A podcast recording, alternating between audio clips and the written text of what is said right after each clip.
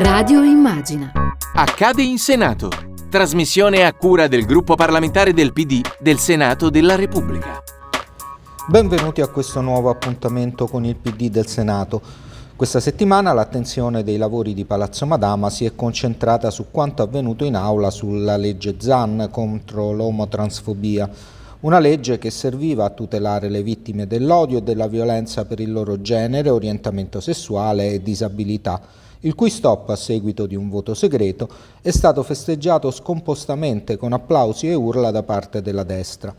Ma vediamo cosa è successo e come si è arrivati a questo epilogo. Dopo mesi di ostruzionismo della destra, la discussione del testo avrebbe dovuto entrare nel vivo, ma Lega e Fratelli d'Italia hanno presentato una richiesta di non passaggio agli articoli, uno strumento parlamentare definito dal PD tagliola, che se approvato avrebbe fermato l'iter della legge.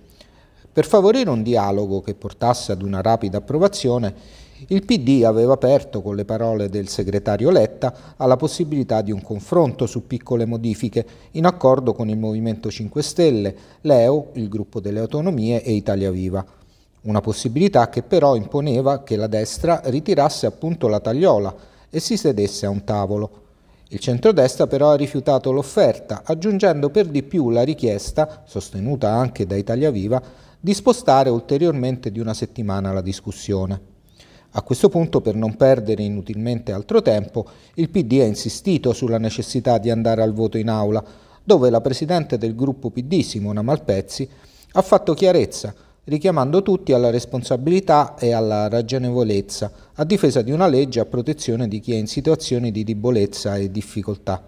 Sentiamo cosa ha detto. Chi ha voluto presentare il non passaggio agli articoli ha voluto dire chiaramente che vuole affossare la legge contro i crimini d'odio.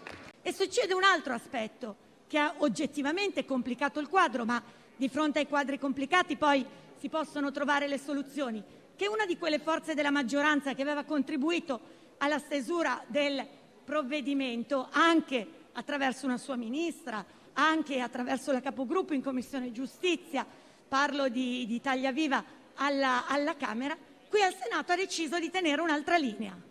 È chiaro che la situazione cambia. Noi abbiamo sempre voluto portare a casa una legge. È stato molto chiaro che questa spada di Damocle della, del non passaggio agli articoli, che boccia il provvedimento, che lo fa morire, è rimasto molto chiaro che quella spada di Damocle doveva rimanere lì, ferma, e impedire qualsiasi forma di mediazione. Siete orgogliosi di bocciare, di provare a bocciare questo provvedimento, perché continuate a pensare che non serva. Noi apparteniamo a un'altra storia, apparteniamo alla storia di chi vuole difendere i diritti, apparteniamo alla storia di quei paesi europei che stanno dalla parte dei diritti e che anche in Europa non si siedono dalla parte dei sovranisti, dei totalitarismi che tolgono valore alle donne e alla comunità LGBT. Sono seduti con voi, mi dispiace, e voi ci continuate a stare.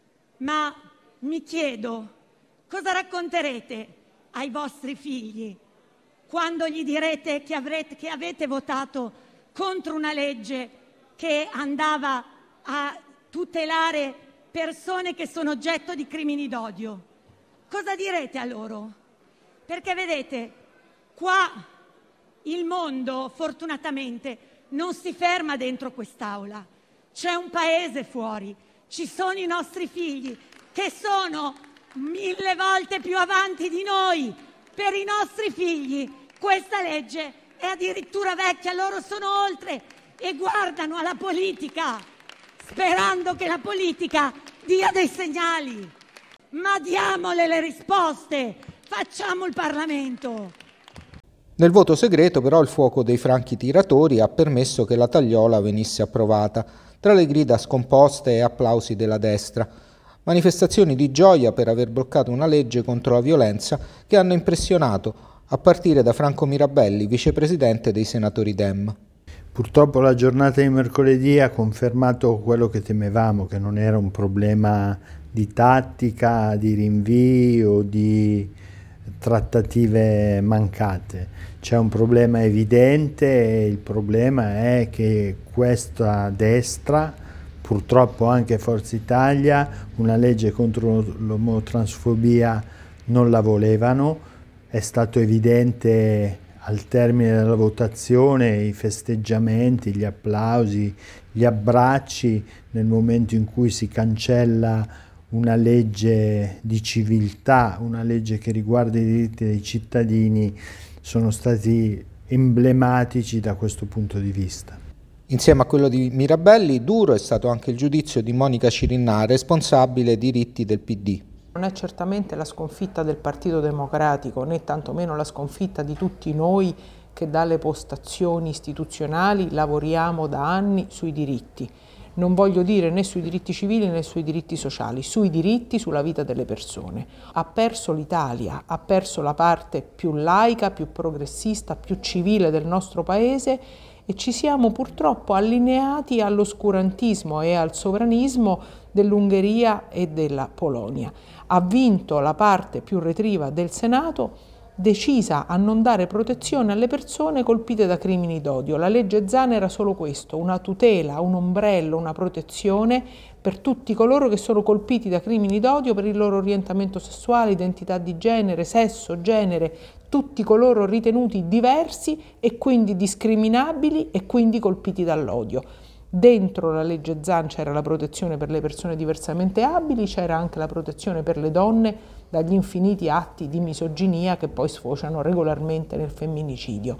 Chi ha lavorato per affossare questa legge ha reso l'Italia più povera e sicuramente i cittadini italiani meno sicuri e meno protetti. E dopo Monica Cirinà cambiamo argomento, perché questa settimana in Senato è stata approvata una legge di civiltà e uguaglianza quella sulla parità salariale tra uomini e donne nei posti di lavoro.